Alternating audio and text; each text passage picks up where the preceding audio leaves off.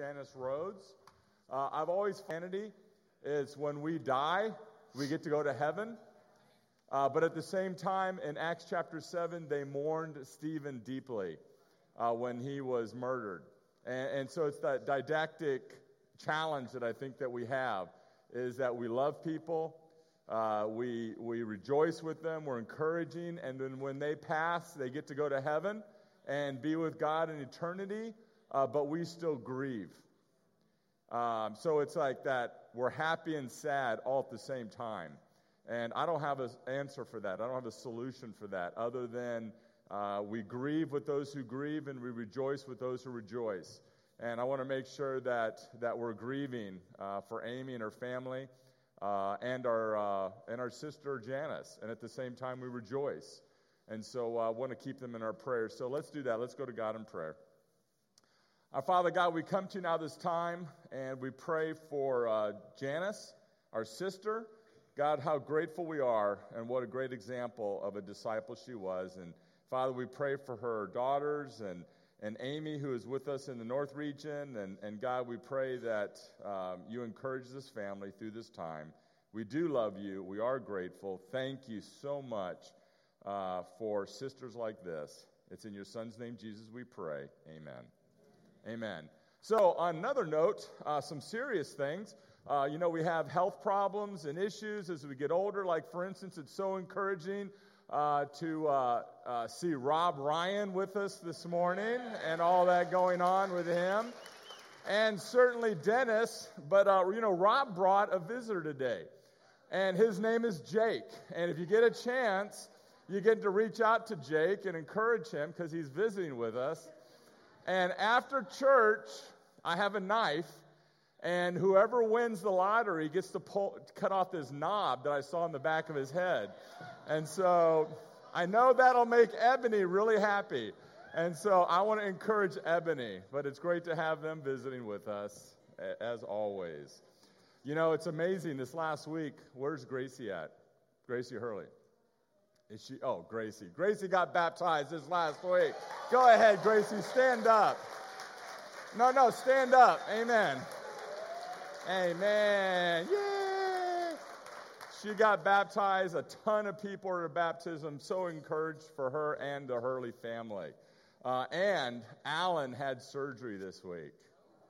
It's amazing. He's up here singing, giving himself. He had surgery. Amen. Oh, amen. Give it for Alan. Amen. So, you know, liposuction is amazing. And he looked good. Amen. So I want to pray for Alan. So, yeah, yeah, yeah, yeah. Nice try. So, you know, did you, did you forget your uh, ring? Uh, amen. So, um, Alan had to go get his little thing he has to sit on. I'm sorry, that's why he had to go out. So,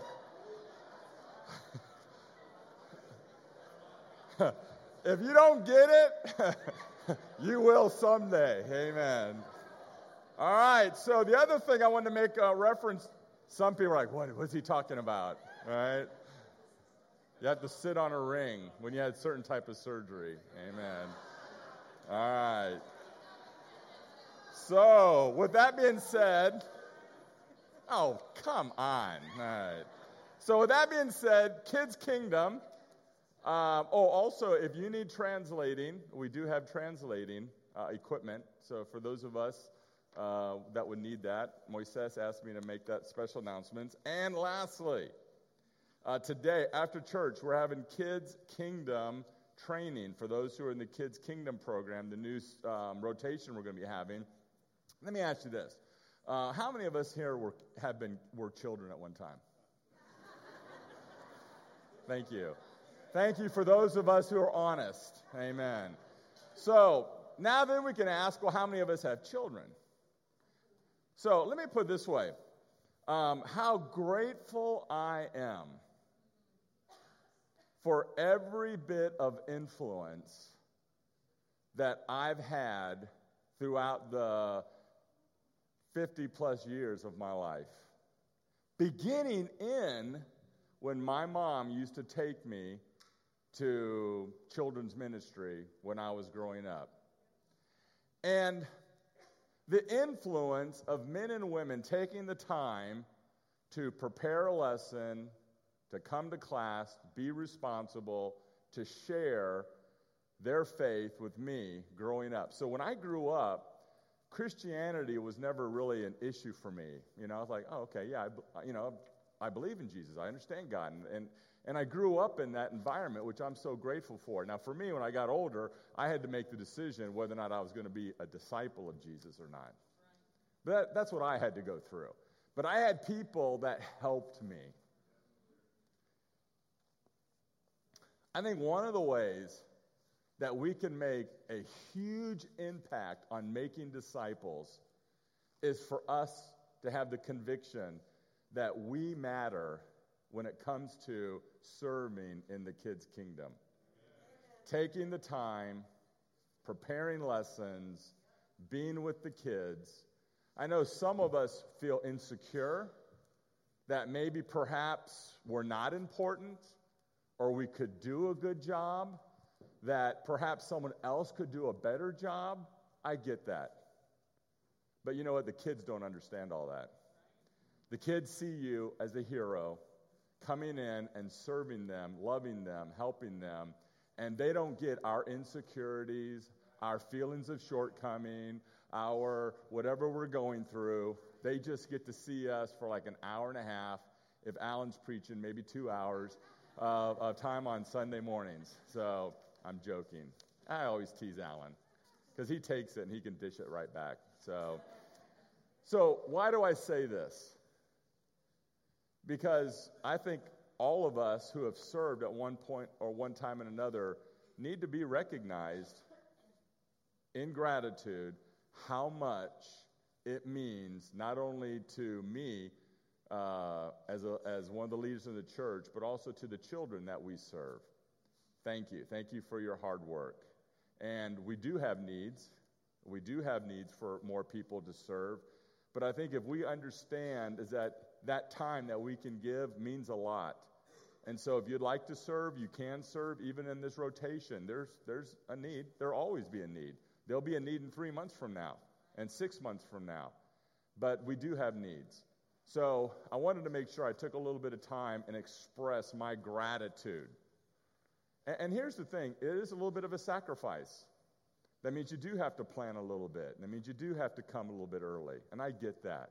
But at the end of the day, we're building God's kingdom. We're building the church. And every class that we teach adds a little bit. And if you keep adding a little bit, I, think I'm a great example. You keep adding a little bit of calories, a little bit more every year, and, and you get a little bit more at the end of the year, and it makes a difference. So please um, look for ways to serve. Amen? Amen. So I want to talk about recovering our sight.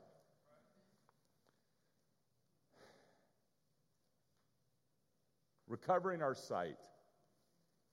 And, you know, you look at God, Jesus, and you see this overwhelming desire to do good things for other people.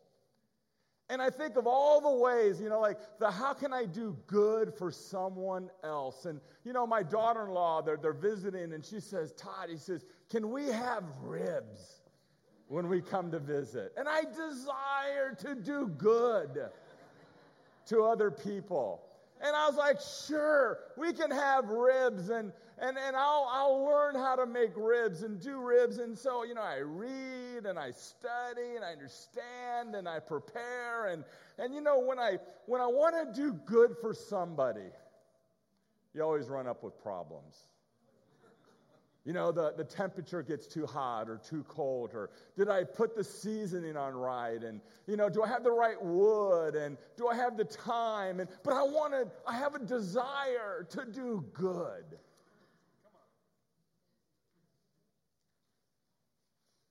So I made ribs. And they were good. and I got a, I got a rack and a half at home. So I'm not going to fellowship really long afterwards today. And if Blake and Aaron have to go directly home to Austin from here, that's okay. Because that means there's more ribs at home for me. But see, you know, we have a desire, I think, as disciples, and I, I want to do good for other people. And you think about that. It's like the children's ministry thing. And I want to, I desire to do good for the kids. If you're married, if you have a roommate, if you're single, if you have kids, don't have kids, whatever, whatever relationships you can think of, there's that desire to do what's good. And I appreciate Jordan sharing about distractions and about, about video or, or, or that whole um, video, how much time you spend and the distractions that we have by looking at things all day long. You know, in Psalm chapter 23, in verse 1, you see God has this desire for us. And in verse 1, it says, The Lord is my shepherd, I shall not want. He makes me lie down in green pastures. He leads me beside still waters. He restores my soul. He leads me in paths of righteousness for his name's sake. You know, isn't that cool when you understand that God desires to lead us? God desires to restore our soul. But then you see what Jesus desires. Matthew chapter 11, verse 29 says, Take my yoke upon you and learn from me, for I am gentle and lowly in heart, and you will find rest for your souls. For my yoke is easy and my burden is light. You think about that when you think of Jesus and God and how they want to restore our soul, how they want to give rest to our soul. You know, at 55 or 56 years old, I cannot tell you all the times and all the different ways that my soul needed rest, that my spirit needed to be restored. And then, with all that being said, do you know that most of the time I am my worst enemy? You know, there's a scripture in Ezekiel 18:20. Many of us know it. It says, "The soul that sins shall die." And so there's this concept that, that in our soul, God wants to revive it, He wants to restore it, He wants to give us rest. But then when we sin, that soul will die. You know, in Genesis, the beginning, the why, not the how. First 11 chapters, God is, is, is trying to lead the Israelites, teach the Israelites. And, and there's, a little, there's a little part here, Adam and Eve. In chapter 2, verse 15, it says, The Lord God took the man and put him in the Garden of Eden to work it and keep it. And the Lord commanded the man, saying, You may surely eat of every tree in the garden, but of the tree of knowledge of good and evil you shall not eat, for in the day that you eat it, you shall surely die. Don't do it. Don't do it. And what did he do? He ate it. You know, what's fascinating about this is that, you know, God told Adam that if he ate it in that day, he would die. But he didn't. He didn't keel over. It's not like Ananias Sapphira that he just like dropped over and died. Why didn't Adam die right after eating the fruit? God said he would. Yeah, you ever think about that? God said you would die on that day, but he didn't die. And you can imagine what's going on in, Abra- um, in uh, um, Abraham's or uh, Adam's mind. Did I say Abraham earlier? I did? Okay, good. So I'm getting old. I heard that. So Adam you imagine Adam's mind? He goes, Are there really consequences? Are there really any consequences? I ate the fruit, nothing happened. You, know, you think sometimes we do things, and you know, it's like, if I do this, what's the consequences? Will anything really happen? And so I don't know how long it was, but we know that later in the story that God's walking in the garden looking for Adam and Eve. And see what happened is that Adam did die because Adam changed. He saw God differently. He saw the world differently. Says Adam and Eve, they hid themselves from the presence of the Lord God among the trees of the garden. God literally is walking, looking for Adam and Eve. And now Adam looked at God differently and they hid themselves. And not only did they hide themselves, but they saw the world differently. Because, see, it talks about how they knew they were naked and they sewed fig leaves together and made themselves loincloths. See, Adam did die because he now started looking at God and the world differently. you know, I can think of life. How life, again, 56 years, 36 years, 86 years, it doesn't matter, but how life can drain the faith and vision out of a person. How through life you can focus on the wrong things. You, be, you major in the minors and minor in the majors.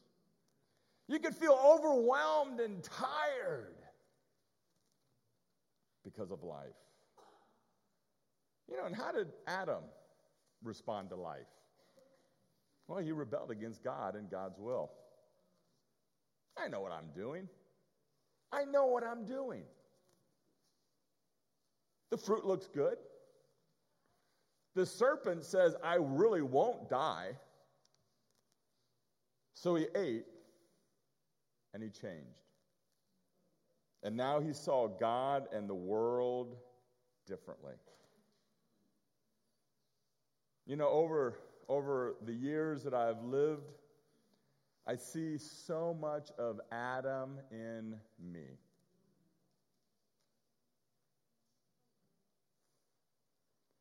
Because, see, I sin. I've eaten the fruit.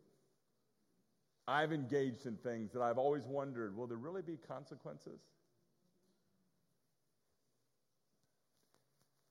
So, now as disciples, we're called to follow Jesus. Thank goodness. So we have a story now of Jesus. And it's found in the book of Mark, chapter 6. And we have this story of Jesus and how he's engaging. And I want to read a part of it in verse 30.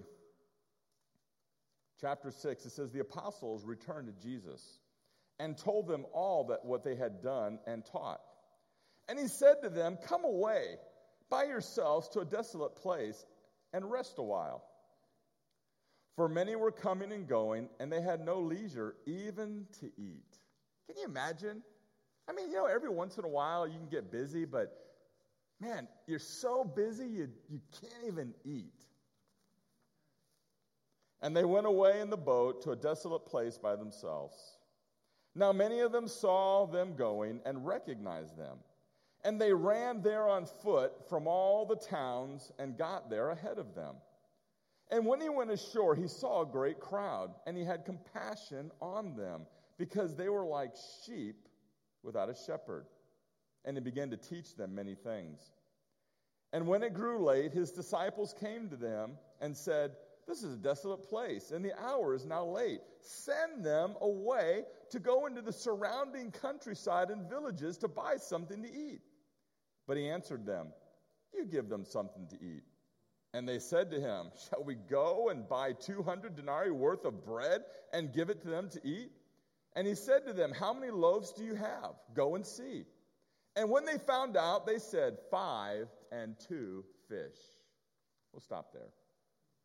So you have this situation.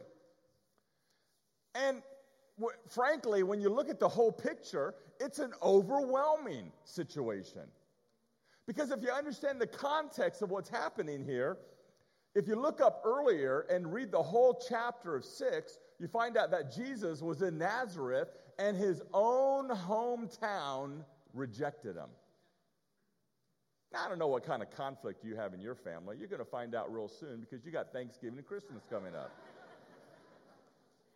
But the bottom line is, is that can you imagine being a prophet, being the son of God, and your own hometown rejects you? Across the board, almost everybody rejects you. Mark chapter 2, 3, it says even his own family doubted him.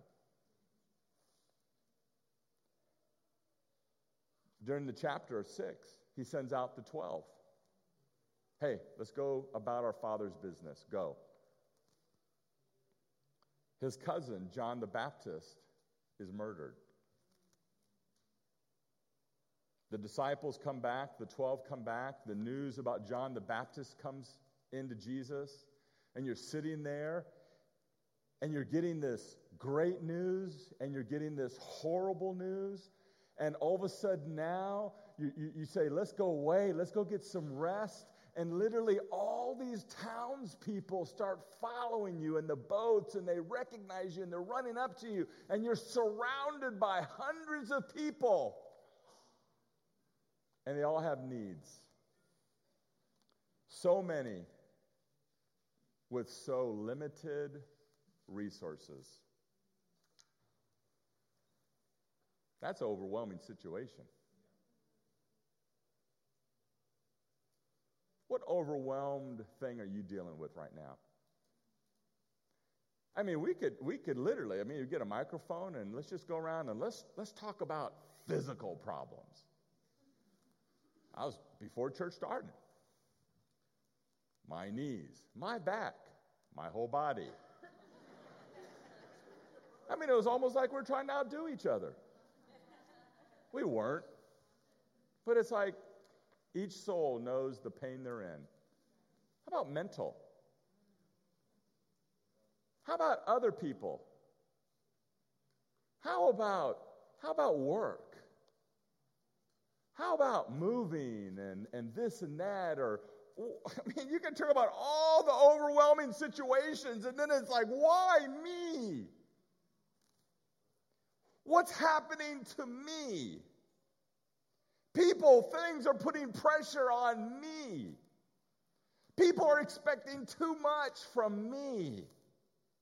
Why is God allowing this to happen to me? Am I like, I mean, is this relatable at all to anybody? It's like every single person in this room. And you, you know, you're saying this about yourself, and then you just got to look to your right and your left, and you realize they're doing the same thing.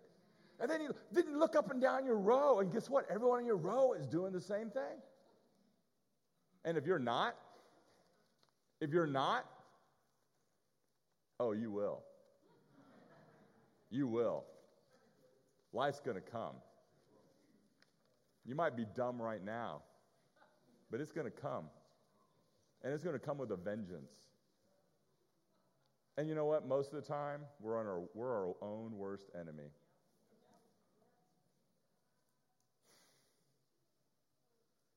Again, over and over and over again, I can share stupid. Because usually it's me shooting myself in the foot. And then I say, Why me? Why is this happening to me? So the story continues in Mark. Mark chapter 6, verse 39. And then it says, Then he commanded them all to sit down in groups on the green grass. Must have been springtime. So they sat down in groups by hundreds and by fifties. And taking the five loaves and the two fish, he looked up to heaven and said a blessing. and broke the loaves and gave them to his disciples to set before the people. And he divided the, the, the, two fish among them all. And they all ate and were satisfied. And they took up 12 baskets full of broken pieces and of fish. And those who ate the loaves were 5,000 men. You know, it's interesting here in this text, it says Jesus looked up to heaven. You know, this is the same Greek phrase that you see in Luke chapter 4. In fact, you see Jesus looking up into heaven in the Gospels three different times.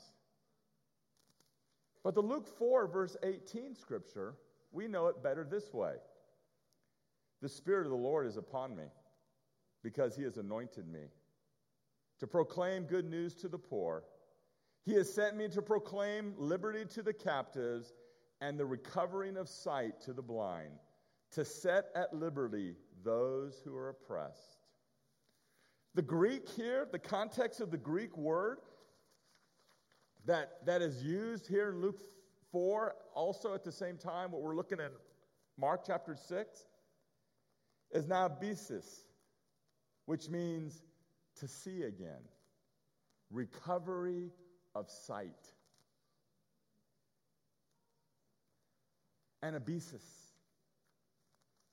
Jesus had to recover his sight. He wasn't blind, but he needed to recover his sight. Jesus rejected in his village, Jesus focusing on his family business, Jesus cousin being murdered, Jesus having hundreds of people wanting him to meet their needs, he needed to recover his sight. And so he looked up to the Father and recovered his sight. Then he blessed the food, he prayed. He needed to see again. Mark chapter 6, feeding the 5,000. Mark chapter 7, the death and the mute man. John chapter 11, the, rise, the raising of Lazarus from the dead. In all three cases, his looking to heaven pointed to his relationship with God. In all three situations, this is where Jesus gained the strength to feed the hungry, heal the sick, and raise the dead. Jesus, Jesus literally had to regain his sight. And it wasn't because he was blind, it's because he needed God's perspective.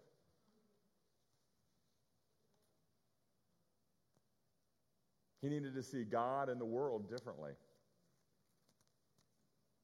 You know, I could see all my problems.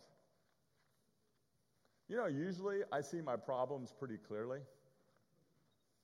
My foot hurts. My bank account's low. This problem, that problem. Why me? I see my problems pretty good. But the problem is when I focus on my problems, I'm blind. I don't see things really clearly. I start looking at God differently. I start looking at the world differently. All the worries, riches, and pleasures, all the weeds that can wrap themselves around me, all the things that can drain my faith and my vision,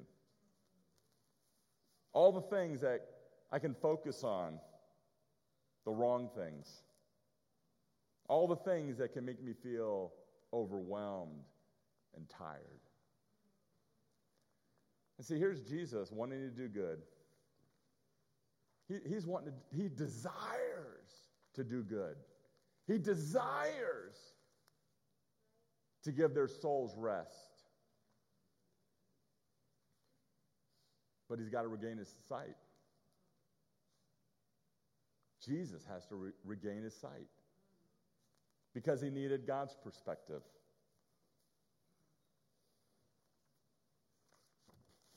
You know, and I'd love to say this is a lesson that I've learned at one time. There's like, you know, I went to church one day, I heard this lesson, and like, oh, I just have to regain my sight.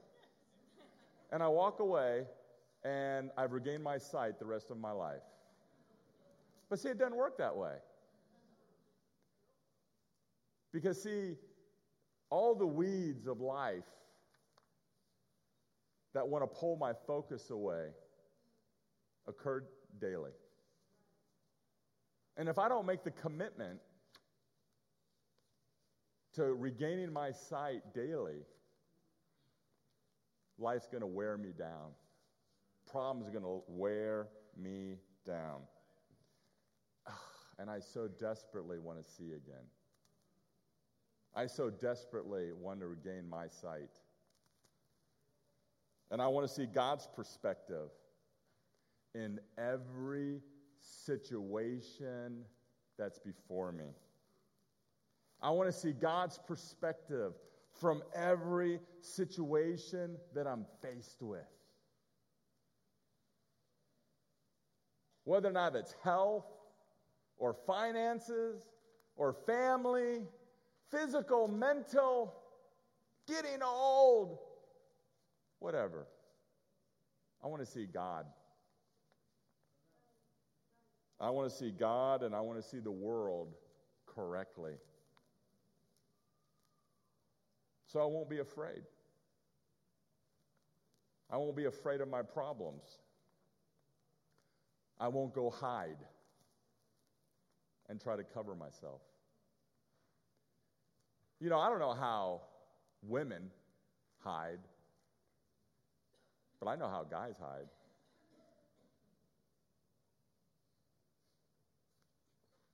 pornography, shutting down in relationships, not being open, allowing all the distractions to pull their minds off of God,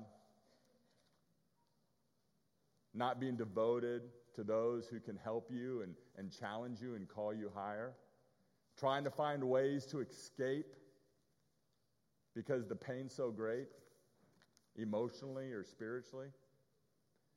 You know, you know, it's one thing when you make a decision to become a disciple of Jesus and you, you make that step like Gracie did, the beginning, and oh, Gracie, now it's going to start.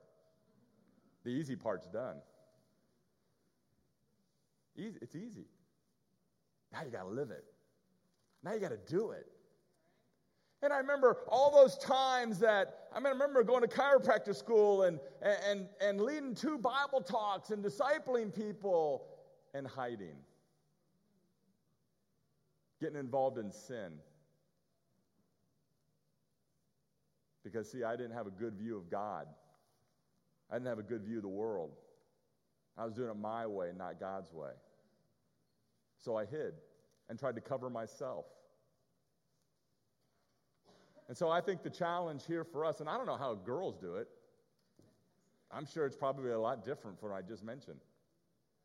Or it might be the same. Do you want to recover your sight? Do you want to have God's perspective versus the world's perspective? Do you desire to do good for others? Or is it about you? Is it about your way? And see, my hope here this morning as we take communion, that my hope today, like Jesus, that if we're going to understand and we're going to have the strength and the power to live the life that Jesus so desperately wants us to live, God so desperately wants us to live, that we'll recover our sight.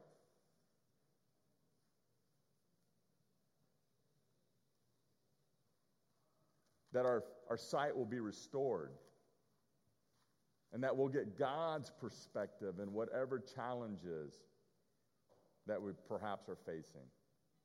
Let's go to God in prayer. Our Father God, we come to you now this time humbled and grateful for this time to be together. God, thank you for your son and his example for us today. That, God, that we can recover our sight. That, Father, we can see you clearly and not be fearful like Adam, not run away like Adam and Eve. Father, not clothe herself, but, Father, see you in all things. And, Father, do it your way than ours. Father, we know you desire to do us good. Give us the strength to see you and to see your will. We love you, and it's in your Son's name, Jesus, we pray. Amen.